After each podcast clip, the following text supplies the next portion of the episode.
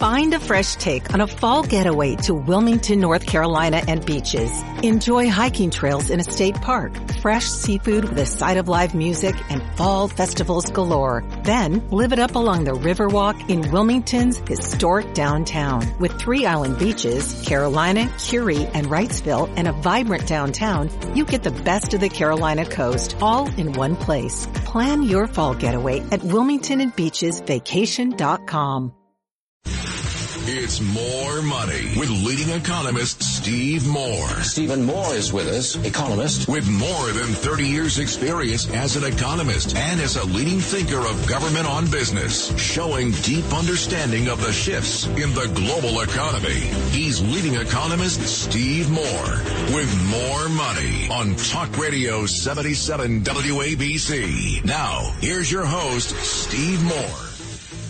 Hello, folks, and good afternoon. This is Steve Moore. This is the More Money Show, and this is Talk Radio WABC, the number one talk radio station in these United States. And so, thank you so much for tuning in.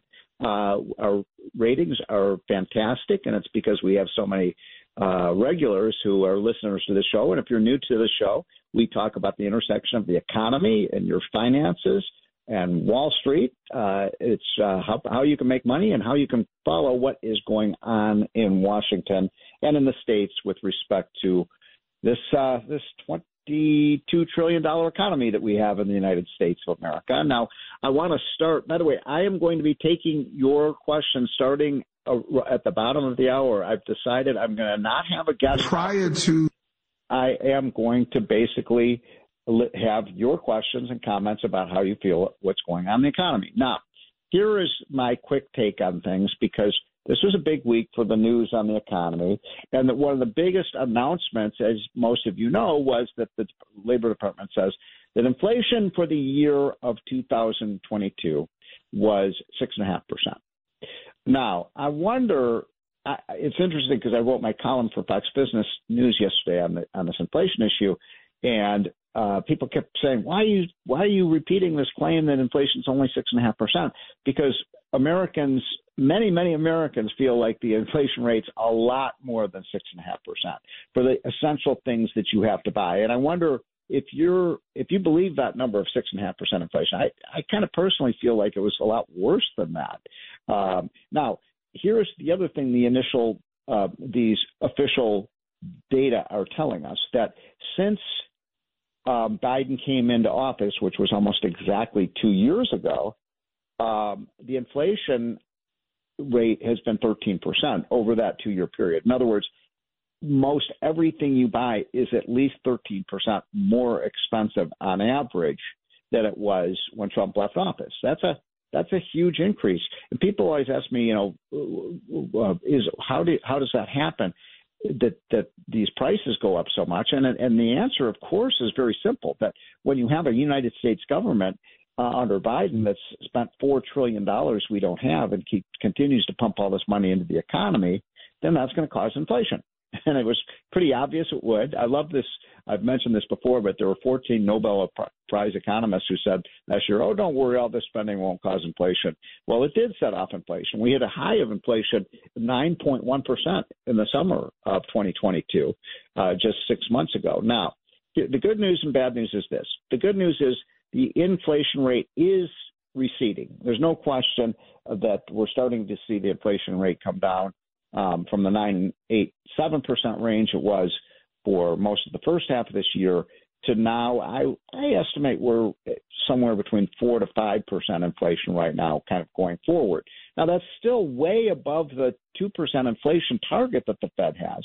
And part of the success in bringing the inflation rate down has been due to these rate hikes by the Fed. But the problem is those rate hikes suck some of the oxygen out of the economy. They suck the excess money out, but they also suck the oxygen out. And I wonder if you think I want to uh, put this one out as a question as well to my listeners, and I want you to call in on the More Money Hotline one eight hundred eight four eight nine two two two and tell me if you agree with this that that maybe the Fed uh, is going to go too far in raising rates in 2023. And I, I, I'd like to pose that question. I don't know the answer to it.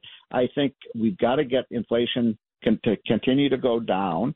um, and that may take one or two more reduc- reduc- uh, increases in the federal funds rate. However, on the other side of that equation, folks, is that uh, inflation does seem to be coming down pretty quickly, and some people are concerned that we're going to overshoot and continue to raise interest rates and throw the economy into a recession. So those are the two dueling ways of looking at the world right now. My feeling is, I'll give you my bias on this. I think rather than the Fed raising interest rates, I think the best way to get that inflation rate down back down to two percent is for the United States government to stop spending so much money and put in place a balanced budget, put in place real cuts in government spending right now, um, make sure that our tax code is something that is as pro growth. and you do those kinds of things, and you'll have a, a, much better situation with respect to the economy and inflation. So we officially have six and a half percent inflation right now. When Trump left office, the inflation rate was one and I found it almost comical. I don't know if you saw this, folks, that Joe Biden had a big victory celebration at the White House because inflation was quote only six and a half percent this past year. And see what I'm doing, he said. I'm bringing inflation down. Now that's a kind of rich assessment because. the inflation started because of Biden's policies. In other words, what he did is he created this crisis with massive inflation, and now he's trying to claim credit for the crisis not being as bad as it was six months ago. When in fact, you know, it, it's almost like what. Remember what he said on the debt and the deficit a few weeks ago, where he said, "I'm a champion of deficit reduction." He said, "I brought the uh, budget deficit down by one trillion dollars this year, that, that last year." And I'm thinking, well, wait a minute. You know what he did? I mean, this is how you lie with statistics. Biden came in in his first year, which was 2021, and we had the largest deficit ever in the history of the country. It was like 2.5 trillion dollars we borrowed in Biden's first year. This year, we're, uh, for 2022, the official number is something like close to 1.5 trillion dollars of borrowing. So those are two of the largest increases in our debt in American history, even adjusted for inflation. And what he's doing is saying, well, look, I massively increased the debt by two and a half trillion dollars in 2021, and I brought that all the way down to one and a half trillion dollars this year, when in fact that's still one of the highest levels of debt ever. Uh, I also want to discuss with you this issue, folks, because it is something that divides uh, many conservatives and free market people um, down the middle, and that is the question of do we need to be spending $850 billion a year on our military? You know, we have uh, a military that spends more money than the other three or four top countries combined. So we do have an enormous military. Um, now, China, of course, is a real threat to our security, and there are other countries like Iran out there that are that are, and Russia, of course, that are um, enemies and that are dangers. But do we need a near trillion dollar Pentagon budget. And I ask that because if we're going to get cuts in spending uh, in the upcoming years, which is so important, we've got to cut government spending. Republicans are going to have to agree to cut some spending out of the defense budget, not just, and look, I'm for cutting the social welfare programs as much as we can, but the Democrats will only go along with that if there's a reduction in the military budget, too. And so what's happening now is the reason Republicans agreed to that absurd omnibus, I call the omnibusted bill they passed before the end of the year last year, was that um, they wanted to lock in these huge increases in spending in all of these future years. And now it's time to start taking a hatchet to all of that excessive spending um, to bring down the debt, which would mean that the, the Federal Reserve Board would not have to raise interest rates because right now the housing market has really gotten killed by these higher mortgage interest rates. So we're in a quandary right now as a country. I see that uh, two thirds of the economists now think that we're headed to a soft recession. I don't, you know, I don't think that res- economists are pretty good predictors of this, but I'll say this: that we can't stay on the path we're on right now, folks. We're borrowing one and a half to two trillion dollars a year We've seen when I came to Washington in 1984, the national debt was about 1.5 trillion. Now, now it's $31.5 trillion. Can you believe that? I mean, this that we're just loading up with debt and spending year after year after year after year.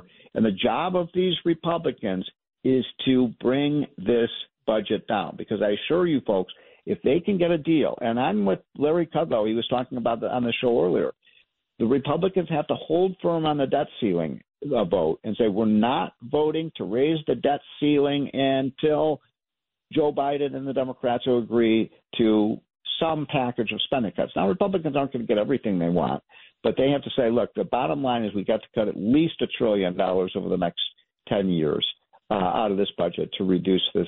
Because, look, we're going over a financial cliff. It's like you can see the train, it's like a bullet train headed right over a cliff that's going to crash, and we can see it happening, but we can't seem to slow it down. And that's the job of these uh, Republicans who now hold the House. And I'm very happy to say, say that Kevin McCarthy, I think, is off to a good start as Speaker of the House. He has a, a very narrow majority, so he has to hold all the troops together. That ain't easy. It's like uh, what's the old saying that being um, Ways Means I mean, the uh, the uh, Speaker of the House is like trying to herd cats, and, and there's a lot of truth to that. But I think he's doing a good job right now. So I'm nervous about this economy. I, I do think that the debt is becoming an albatross around our neck. I'm going to uh, ask you all that same question. Just as a reminder, the More Money Hotline number is 1 800 848 9222. But in our next section, we're going to hear from uh, the Paynes from Payne Capital Management to tell us what's happening with your money. I'm Steve Moore, and this is the More Money Show. Talk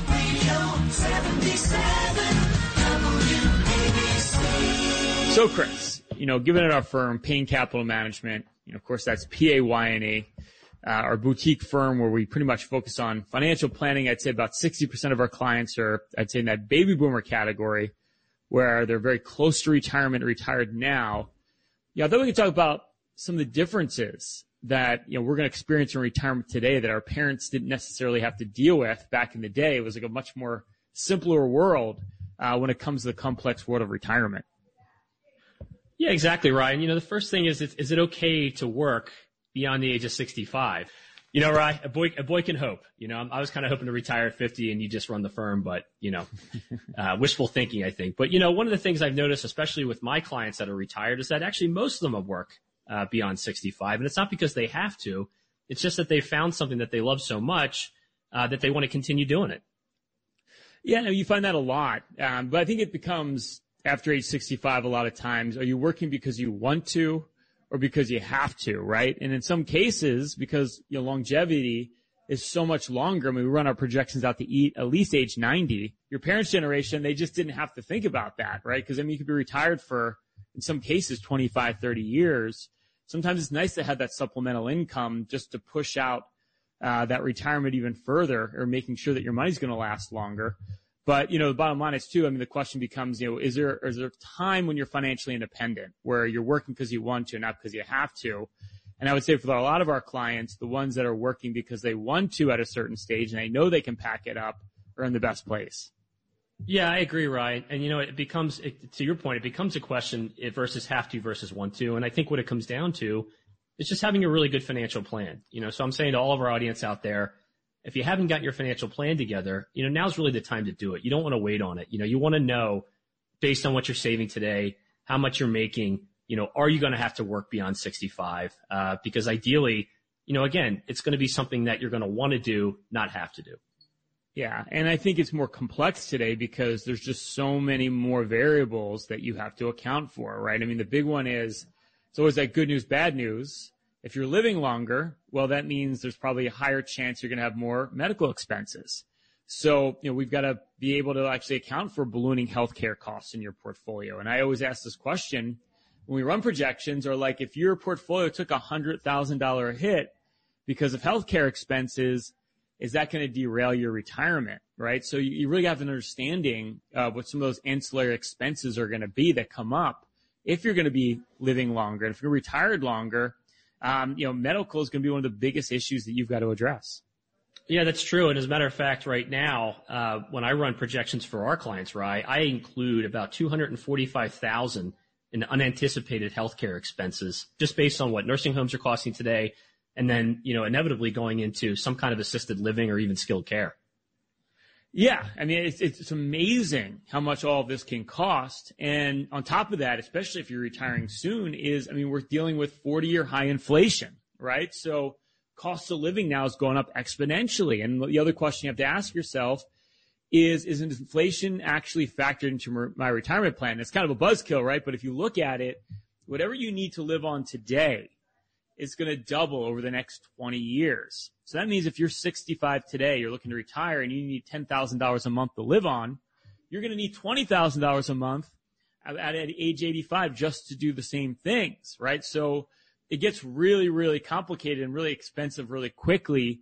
So I think the question you want to ask yourself is, am I factoring in every variable? Am I throwing the kitchen sink at my retirement plan? Yeah, that's a good point, Ryan. And you know, one of the things too that you don't really think about is is is retirement going to be more expensive than when I was working? Uh, a lot of times, what I find is that my clients are traveling more. Um, they're spoiling their grandkids, as we've seen with Dad. Um, you know, they're yeah. doing they're doing way more things that cost way more money to fill that time when they're not working. Um, and as a matter of fact, I talked to a client of mine the other day, and he made the point. He said, "You know, Chris, I'm so busy now and doing the things that I want to do. I don't know how I had time to work." Yeah, I mean that's that's something we hear all the time because I think a lot of the rule of thumbs or a lot of the calculations assume you're going to spend about 85% of what you're spending when you're working, and we're finding that's just not the case, right? There's those expenses or that you don't have when you were working, you find to spend on something else, whether it's great trips, like you said, spoiling your grandkids. So I think you've got to plan for more, not less in retirement. And I think that's one of the bigger mistakes or the biggest flaws we see in a lot of your financial plans right now. All those expenses. Now the big question is, how do you pay for everything? Um, and is your portfolio properly allocated uh, to meet those goals, especially given like a year like we had last year, you know, where the S&P 500 was down 22%. The question you have to ask yourself is, is my portfolio more geared towards growth, where those swings in the market are going to have a much more substantial impact? Or is your portfolio more geared towards income, you know, where those swings aren't so hard hitting and you have more of a dependable income from your interest and dividends. Yeah, well, it, it's a huge problem because we've met with a lot of people last year that didn't know they had all this underlying risk in their portfolio, right? In some cases, you would have been down like 30%. And, you know, a big hit like that in your portfolio, again, if you need this money to last for like 30 years, that can be really, really problematic. So I think the one question you have to ask yourself again is kind of like, okay, do I have a wealth accumulation portfolio or what we call wealth distribution portfolio? Because if you were diversified last year, if you had a properly uh, diversified portfolio that had a lot of income, like you said, Chris, you didn't go down that much. But most importantly, no matter if the market was up or down, and last year it was down, that income was still coming in repeatedly. And that's what you have to build your portfolio to look like is like you need a repeatable income stream that's not contingent upon is the market going to go up this year? Is the market going to go down? Are we going to go into recession this year? You know, it's really got to be like kind of a recession market proof portfolio. I can tell you for the 50 or so portfolios we review a month, most of you don't have that wealth distribution portfolio. You still have that, uh, that growth portfolio that was great when you're 40, but when you get into your 50s, 60s, 70s, and 80s, you know, you really got to move away from that portfolio because, you know, when the shoe actually does drop, well, you know, it's really, really, you don't have the time to make it up. The stakes are just so much higher. Yeah, and there's also a mental aspect to it too. You know, seeing your portfolio to your point, in some cases, you know, a lot of folks out there, their portfolios drop 30% on a million dollar portfolio. That's $300,000. And you got to think about how that's going to make you feel.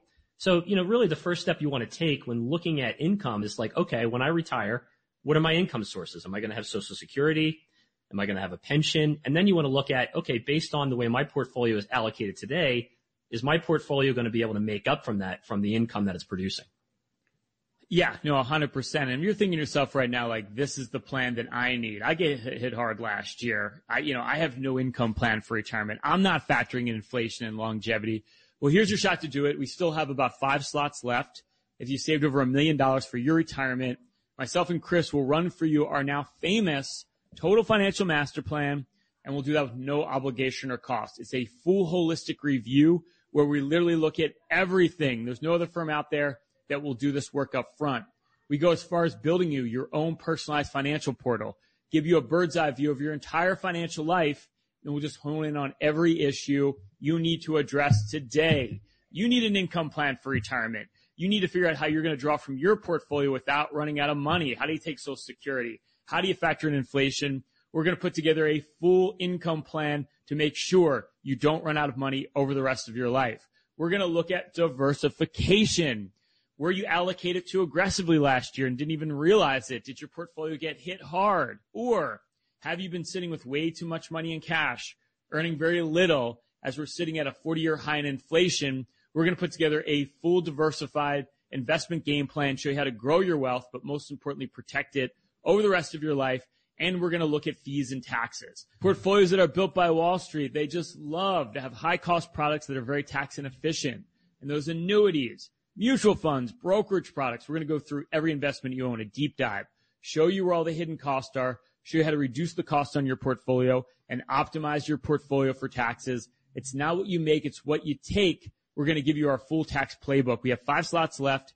If you've saved over a million dollars for your retirement, if you call or text us right now at 844-752-6692, that's 844 752 6692. If you call or text, you've saved over a million dollars. We have five slots left at 844 752 6692. That's 844 PLAN NYC. That's 844 PL AN NYC.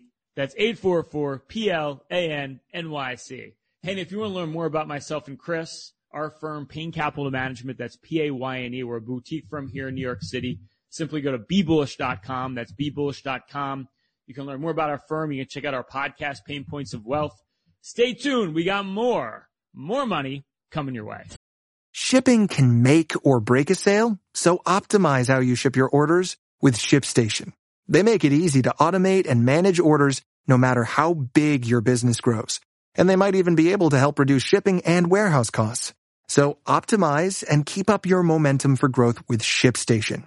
Sign up for your free 60-day trial now at shipstation.com and use the code POD. That's shipstation.com with the code POD. Talk Radio 77. WABC. This is More Money with economist Steve Moore. Now, Steve Moore. Welcome back, folks. This is the More Money Show on Talk Radio WABC, the number one talk radio station in these United States. And now it is our time for our financial analysis section where we have normally Ryan and Bob Payne, but today we have Ryan and Chris Payne. There's just so many Paynes out there. Uh, gentlemen, thanks for joining this week.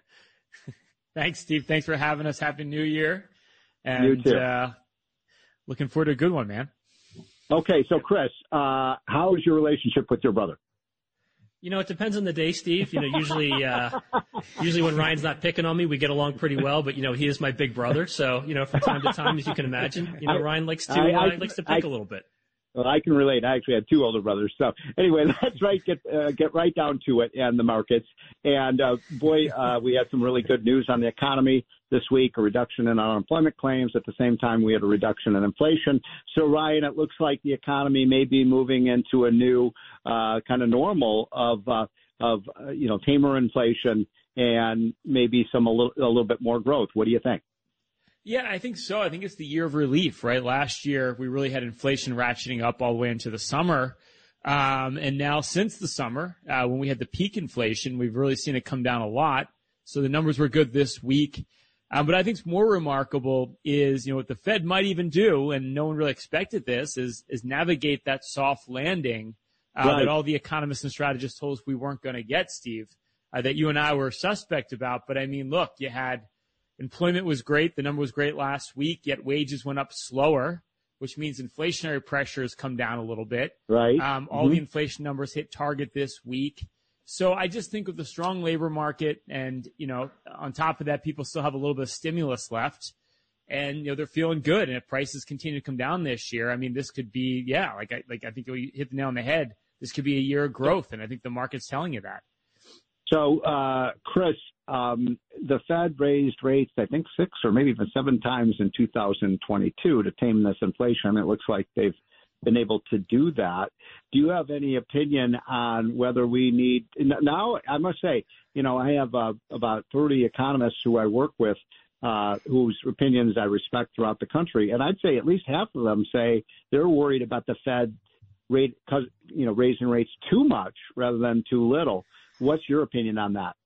Yeah, I, I think uh, I think I agree with you know, especially what Ryan said. You know, we, we're probably going to get a soft landing here, and I think really what the Fed's going to have to do is they're going to have to come up with a really creative way to pivot uh-huh. and say, okay, you know, we've done our job, we're getting a soft landing. You know, now we're going to have to start thinking about reducing rates. I was just looking at the numbers, and we reported this in our hotline on Friday. The big reduction in the rate of growth of M2. So there's less money sloshing around in the economy than there has been in the last couple of years with all that, you know, fiscal so-called stimulus yes. spending. So Ryan, what do you make of that? Yeah, I mean, there's a high correlation between uh, negative money supply uh, growth is what we're seeing right now, right. Uh, and what happens with inflation. So, you right. know, the fact that we had record money supply uh, you know, just a year and a half, two years ago, and inflation went up astronomically. I think it's highly correlated to the fact, not to get too wonky, uh, that inflation is coming down. And we know the housing market, which is the biggest component of the inflation number, has just come to a screeching halt with higher interest rates, higher mortgage rates. So, and that's not even computed yet into those uh, CPI numbers. But what I what I question is like any of these economists you're talking to why would they ever believe the Fed, Steve? yeah, exactly. I mean, they yeah. completely pivoted their point of view before. Why can't they do it again? So I, I think that well, Chris's point. Right, great point. And, and and you know, I think the real question that we're all kind of scratching our head wondering about is, you know, should the Fed be done now? I mean, there with when you look at what's happened with the money supply, really dropping significantly, one of the biggest drops in any single year in, in decades. Uh, and uh, I'm not saying the inflation problem is over. We're still at about, you know, year over year, we're six and a half percent inflation. Probably in recent months, we're maybe down to four or five, but there's still room to get down to the two percent target. And my my nervousness is that, you know, if you just suck the money out of the economy and you overdo it, then you can throw the economy into recession. What do you guys think about that possibility?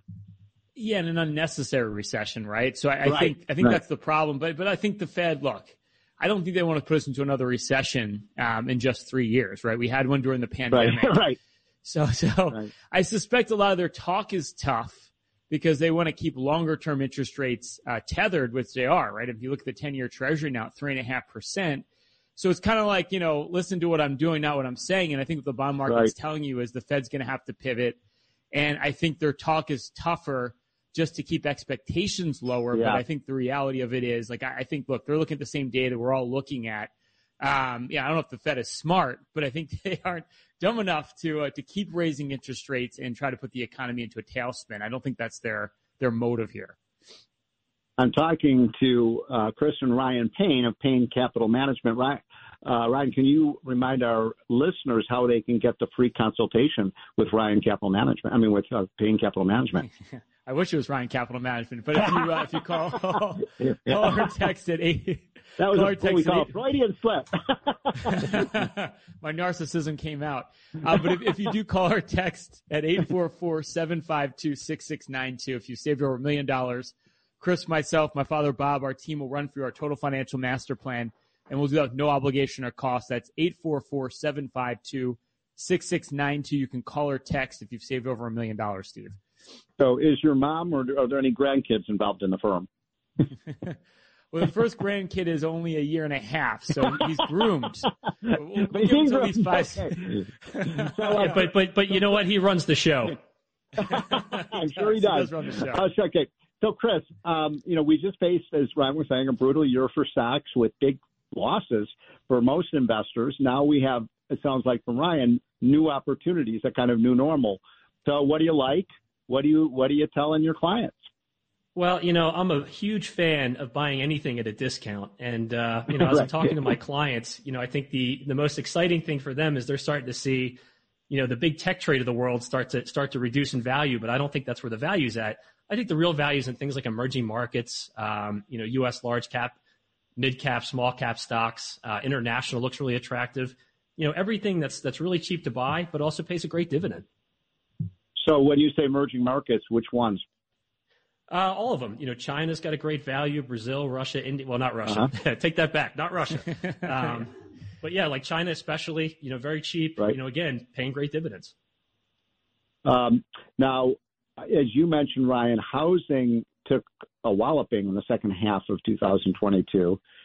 What do you think of the housing market? What do you think of uh, REITs and other housing related investments?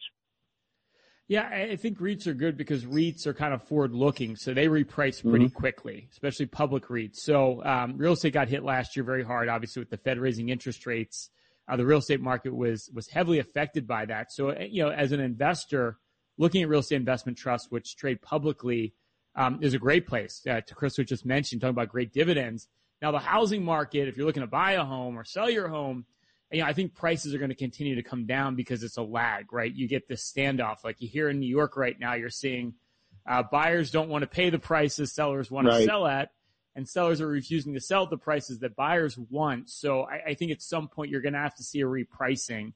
Um, it's right. just of a lag because that market's a little more liquid. But I think anything publicly traded at this point, uh, you're already getting that discount, and that's a beautiful thing about markets is they reprice quickly. They do it in real time. They do it way ahead of the economy and the market. And now the fact that we're seeing the recovery in the market just says to me, this economy this year is not as bad as they told you, Steve. Uh, you know, the recession is probably not as big a risk as right. a lot of people have been telling us. So, Chris, are you a homeowner?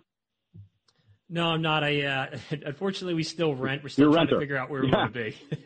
so uh, when uh, Ryan says that you know there's a repricing, I, I assume you mean Ryan that prices still have some to come down after the you know huge bull rally in housing.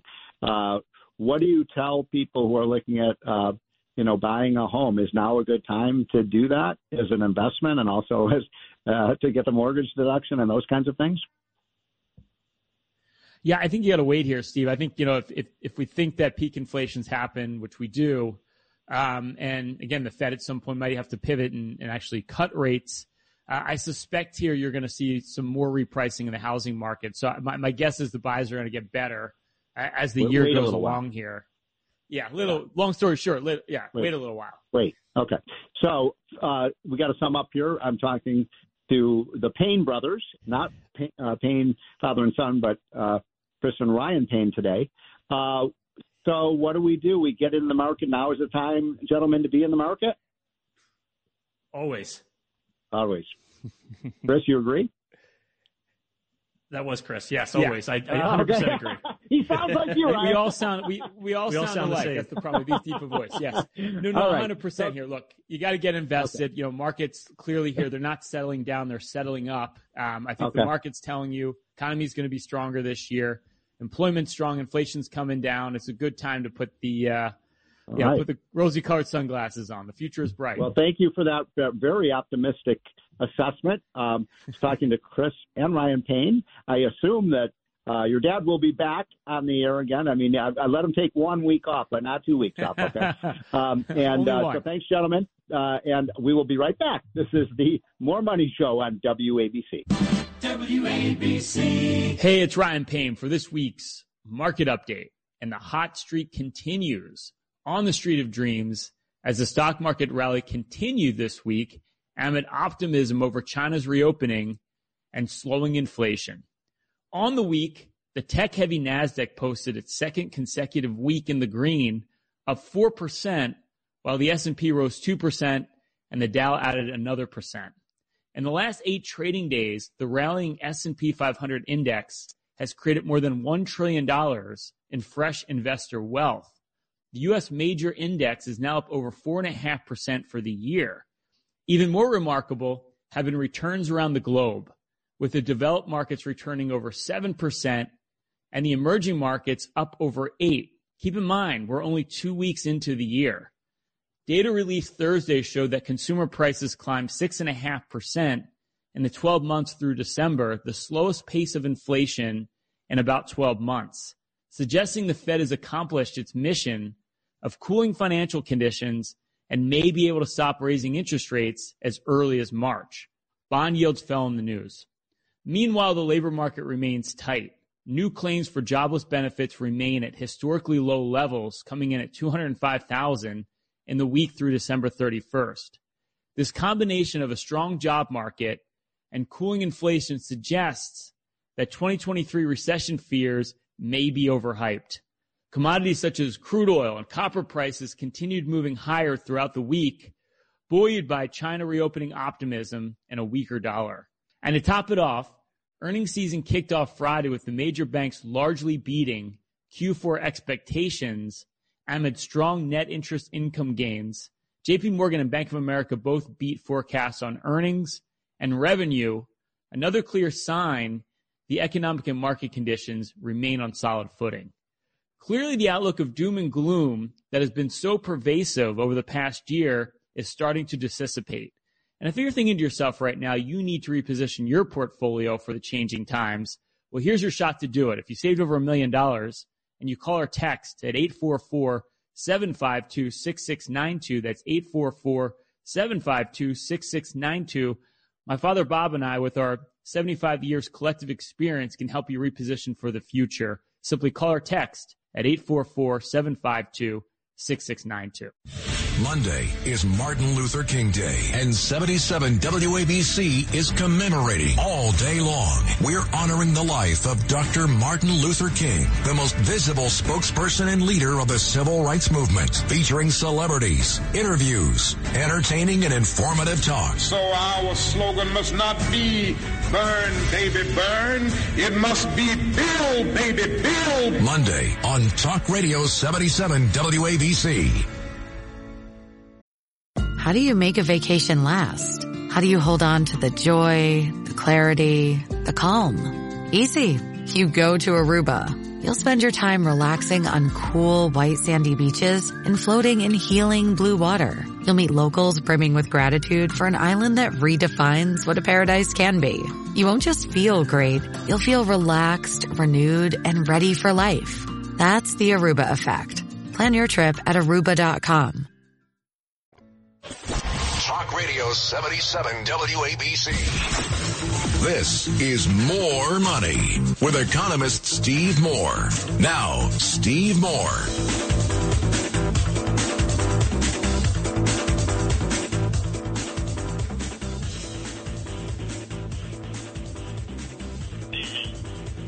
Welcome back, folks. This is the More Money Show. This is Steve Moore. Thank you so much for listening in.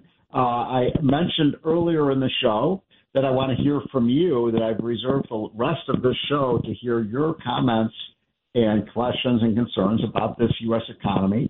I was asking the specific question about whether you believe these statistics that inflation is only 6.5% over last year. I went to the grocery store. Seems like I've been 20% more, not 6% more. So I wonder if you believe these numbers. Do you think that they're accurate? Is the government really reporting the true situation with our economy? The other thing I wanted to ask you about, I'll take some calls on this as well, is you may have been following the story, if, especially if you're a New Yorker, because we have an uh, audience all over the East Coast, but New Yorkers know what I'm talking about. This war on gas stoves, uh, which has become kind of, kind of a hullabaloo in Washington. Biden first put out a, a, a trial balloon on this on Tuesday, and uh, Americans got so angry about this, especially women. You know, in my household, my wife does most of the cooking, not all of it, and she loves the you know gas range, and she doesn't want an electric stove. But the government is now, through the Consumer Product Safety Commission, saying maybe you're going to have to buy an electric stove and no more gas stoves. Now, there's some controversy about that's whether or not the administration is actually going to push that policy.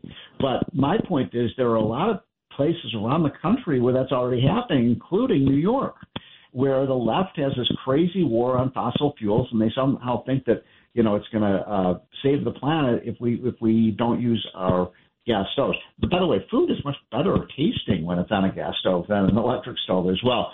So uh, my question is, are they going to come after all your utensils? Now they they want to you know take the light bulbs out of your lamps in your living room and in your bedroom and in your kitchen, and uh, you know they got the uh, the requirements with the new um, flush toilets, with the new um, with the new uh, washers and dryers, dishwashers, they don't seem to work as well as the old ones. Uh, and so, is this a war on American appliances we're seeing to somehow save the um, save the world? I don't think that's a very good strategy, but um, there's no question that they are coming after your utensils. And I always like to say, in the old days, remember in the 60s and 70s, the mantra of the left was sort of keep the government out of the bedroom. I'm like, okay, yeah, let's keep the government on the bedroom. Don't tell me what kind of heater I can use in my bedroom. Don't let tell me, you know, what kind of uh, you know light bulbs I can use in, in my bedroom. The the government. This is Big Brother, folks. This is Big Brother telling you what to do. How do you like it? Uh, and so I want to hear from you all on this as well, especially the ladies. But let us get right down to it. We I understand we have one line still open. It's by the way that number for the More Money Hotline one eight hundred eight four eight nine two two two. So let's go to our first caller, Mr. Producer. Who have we got waiting? The first caller is Tony from Clifton, New Jersey. Tony, thanks so much for calling. What do you got, my friend? Hi, listen, I definitely think the government should should cut down the government spending, but here's where I think we should concentrate.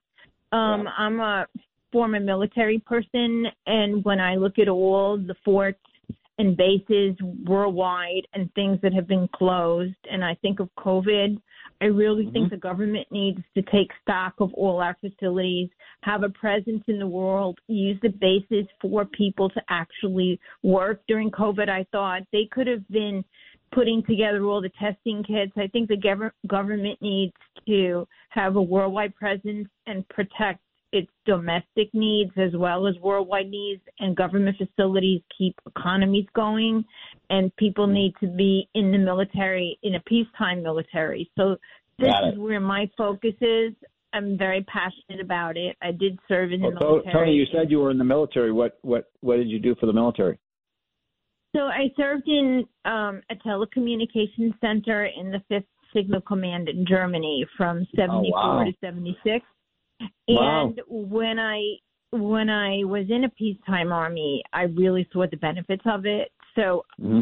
again, it was right. after if so I think the government can use all these facilities, not to mention right. the one we left in Afghanistan. Right? All right, got it. Great, Tony. Great point. Um, and uh, thank you for your service. Thank you for serving our great country. We need more young Americans to be serving in uniform. Um, I want to, before I get to our next caller, I want to mention I hope that everyone who listens to this show gets the More Money Hotline. Uh, and that is easy to get. All you have to do, and by the way, it's free. I'm not selling you anything, folks. And by the way, it doesn't even have any advertisements or anything like that. All you have to do is just sign up to get it. And, and it's a great newsletter to uh, monitor every morning kind of the big stories that are going on in the economy. By the way, this is something you can read at five minutes. It's usually really short and bullet items. But uh, please sign up for it if you'd like it. And by the way, uh, if you don't like it after getting it, we publish five mornings a week. You can just unsubscribe. You can just say, I don't want to get this anymore. But I think you'll like it, and I think you'll get um, uh, some really good information from the More Money Hotline. And to get that, all you have to do is go to the Committee to Unleash Prosperity website. That's Committee to Unleash Prosperity, and just uh, get, send us your email, and we'll start getting that to you right away. So, I'm, the question I'm putting on the table, folks, is: Do you believe these inflation numbers? Do you believe these job numbers that are coming out? Um, and uh, on a second note, because I'm taking callers on two issues, what do you think about these ideas of banning uh, certain light bulbs and certain kinds of, uh, you know, uh, uh, stoves that we use in our kitchen and our uh, washers and dryers, all these new regulations. How, what do you think about that? Is that maybe the nanny state on steroids? Uh, so I'd love to hear your thoughts on this, Mr. Producer. Who is our next caller? Our next caller is Bob from Connecticut. Hi, Bob. Thanks for calling. Hi, Steve. First, what do you got uh, for us? The retirement people should stop using the age of 65. Right now, uh-huh. the minimum the minimum retirement age is like 66 and six months. Mm-hmm. I I know historically people think 65 for Social Security, but no. Right now, the minimum is 66 years old and six months. Mm-hmm. So I I wish people would think that what, way. I mean, what what's your point? I mean, so you now that means to get Social Security. I thought you could get wrong age before. What? People use they always use the wrong age. They use the historical number oh, of 65. I see. I got it. I so got it. be be right. honest. The other the other issue is government spending. The military we wouldn't have to spend as much if we'd stop giving up our military arms or leaving them in in to the enemy. Yeah. Oh well, this is a really good point. By the way, thank you for your call. And and the waste in government is so incredibly widespread. This gentleman makes a great point about what was the cost of all that equipment uh, that we left behind in Af- Afghanistan and basically handed over to our enemies. I mean, that was billions and billions of dollars, folks.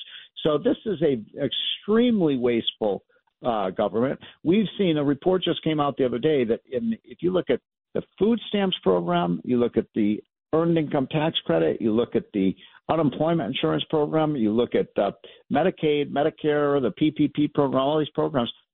I estimate about a half a trillion, 500 billion, not 500 million, not 500,000, 500 billion dollars was ripped off from these programs.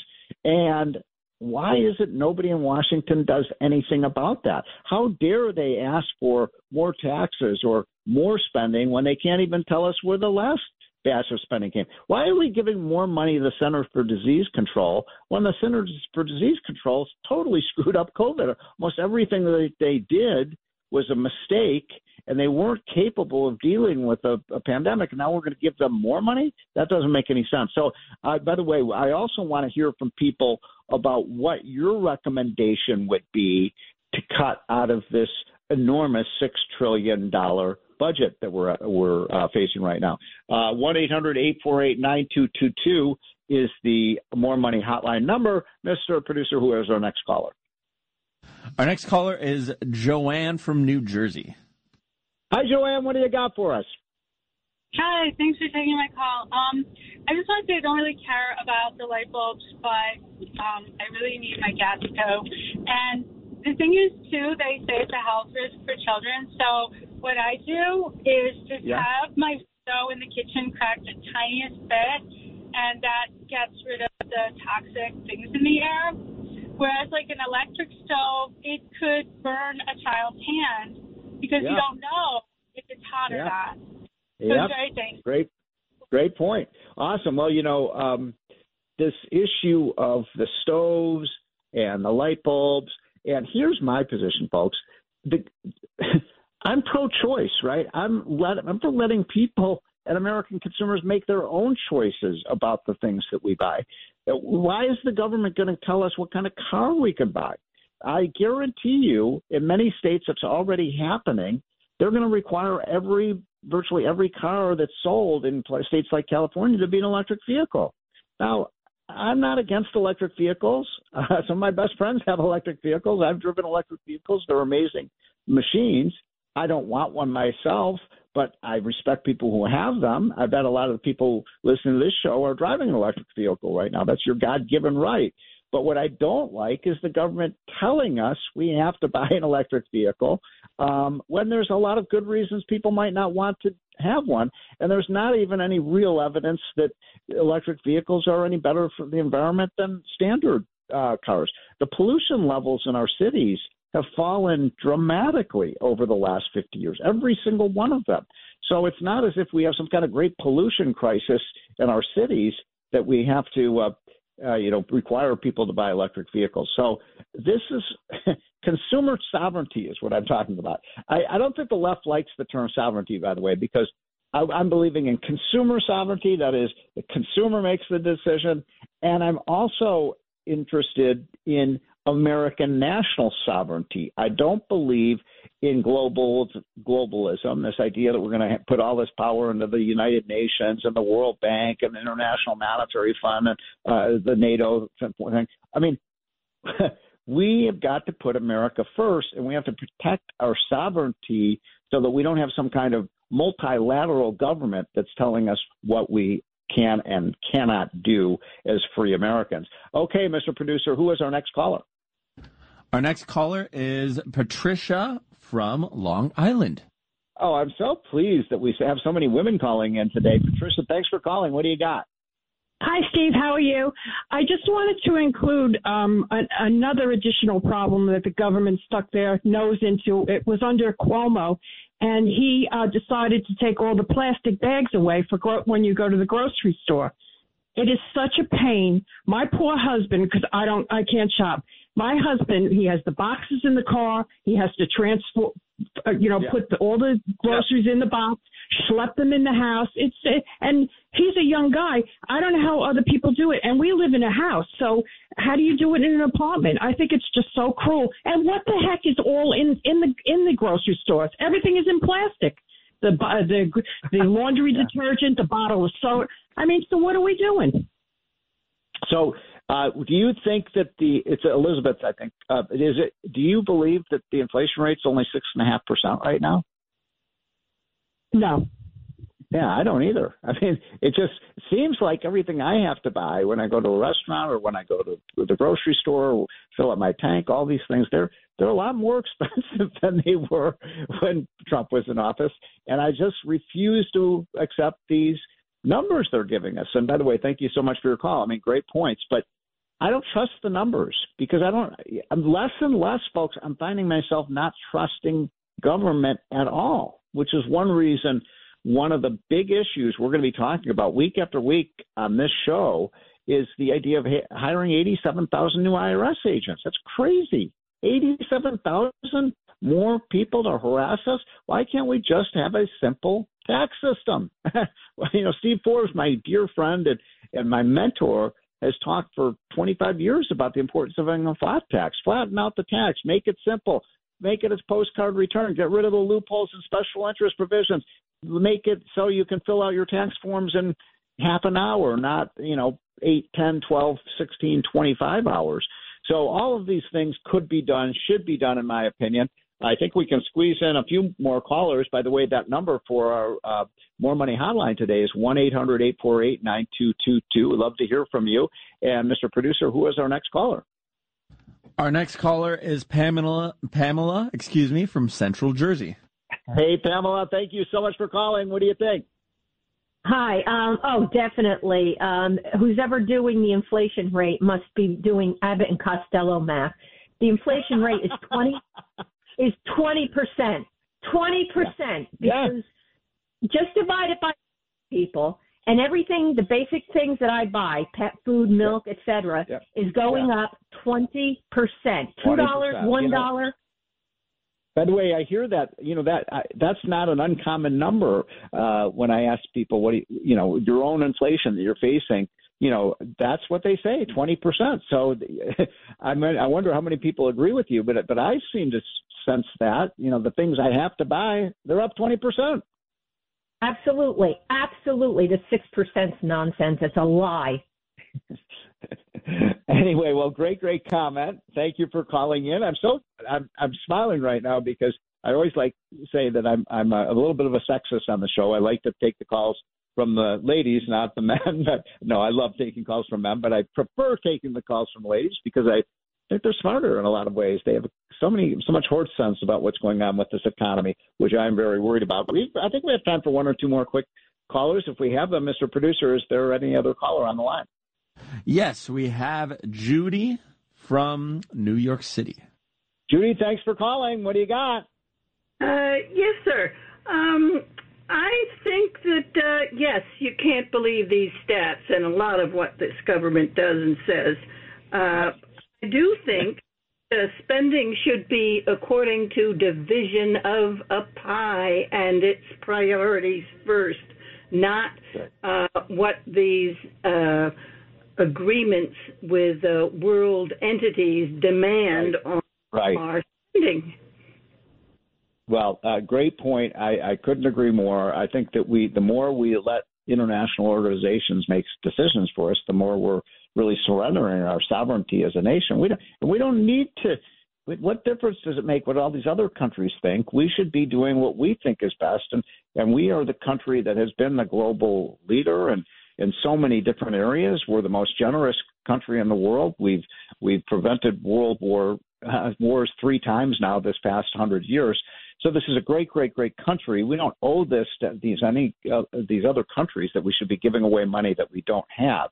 And this is the point. I mean, we have to probably cut about every program by 10 or 15 percent just to get anywhere near a balanced budget. Now, my friend Rand Paul, who is one of the smartest guys in the Senate, He says if we could just go back to 2019 levels of spending, which was right where we were pre-pandemic, we wouldn't have a deficit. Do you know that, folks? All we have to do is go back to the budget that we had what four years ago, four or five years ago, and we wouldn't have to be running these massive deficits. If we have time for one more quick caller, we will take. We'll try to uh, shoehorn somebody in. If we have any more callers, Mr. Producer, we do. We have uh, right now Stan from Forest Hills. Stan, thanks for calling in. Uh, what recession? There is no recession. Actually, the economy is doing okay. Yes, we have inflation because of uh, supply demands, but actually the economy is speeding along softly and good. It isn't as bad. Uh, yes, there's inflation because of supply demands, and that hopefully will get better. But don't talk to me about cutting this and that when we don't need major tax cuts for people like you. Okay, that's the point. Okay, and of course your real name is Trump, which doesn't surprise me. But the country is yes has inflation, and we're doing better than we were. Oil prices are down. Gasoline prices uh-huh. are down, and this administration just passed an omnibus bill that will benefit us in the tri-state area. We pay five times taxes than most red uh-huh. states do, and we're going to be getting money back in programs. I think that's a pretty good deal. Well, Stan, thank you for calling in. I'm, I'm pleased. I love it when we get uh, calls from people with different opinions and more liberal opinions than mine. So I appreciate your call. I think you have some good points. Now, let me just say this on this issue of taxes because I was just looking at the numbers. Did you know that in 2022, um, the fiscal year that just ended, um, the United States government collected almost $5 trillion for the first time. And we are up almost 40% in um, tax revenues since the Trump tax cut of 2017. Many of you know that I had a little hand in that with Larry Kudlow and others in helping President Trump put together that plan. And everybody's, oh my God, it's a big tax cut for the rich. The rich are getting all the benefits. No, yeah, I don't either. I mean, it just seems like everything I have to buy when I go to a restaurant or when I go to the grocery store, or fill up my tank, all these things, they're they're a lot more expensive than they were when Trump was in office.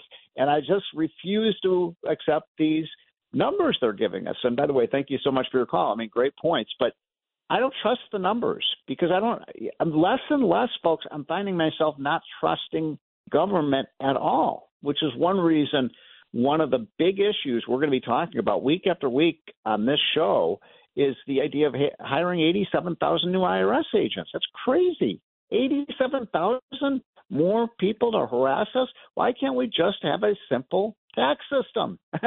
you know, Steve Forbes, my dear friend and, and my mentor, has talked for 25 years about the importance of having a flat tax. Flatten out the tax, make it simple, make it as postcard return, get rid of the loopholes and special interest provisions, make it so you can fill out your tax forms in half an hour, not, you know, 8, 10, 12, 16, 25 hours.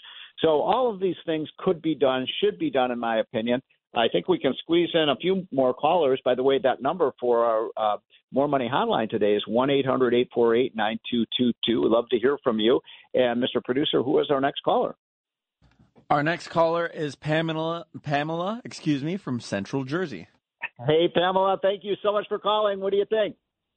Hi. Um, oh, definitely. Um, who's ever doing the inflation rate must be doing Abbott and Costello math.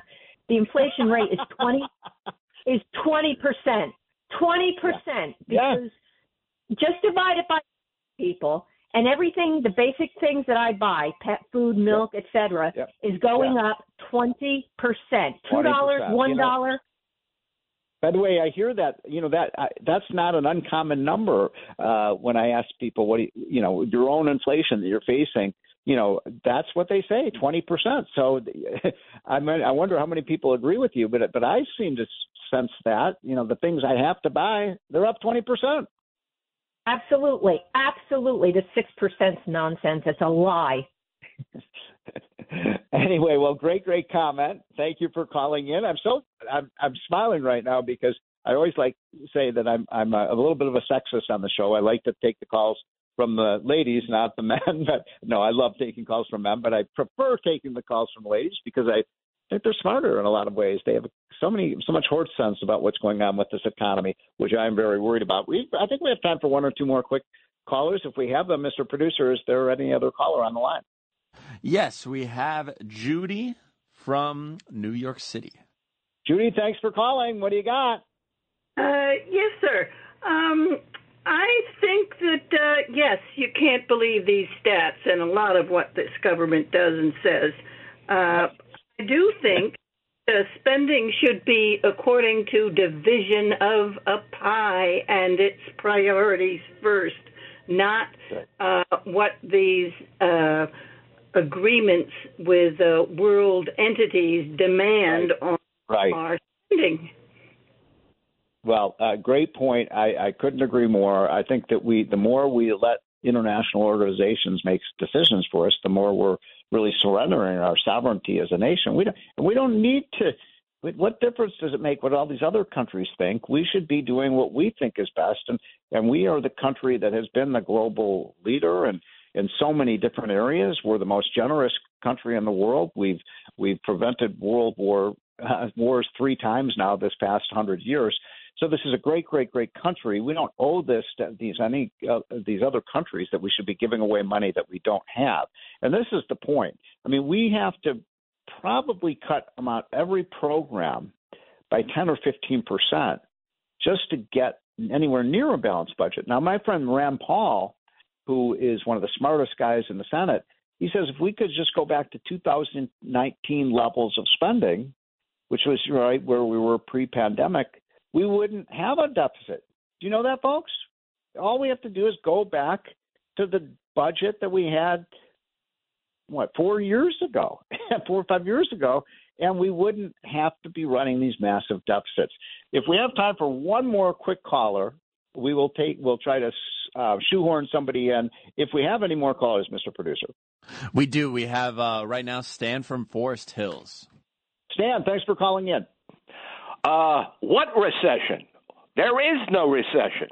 Actually, the economy is doing okay. Yes, we have inflation because of uh, supply demands, but actually, the economy is speeding along softly and good. It isn't as bad. Uh, yes, there's inflation because of supply demands, and that hopefully will get better. But don't talk to me about cutting this and that when we don't need major tax cuts for people like you. Okay, that's the point. Okay, and of course your real name is Trump, which doesn't surprise me.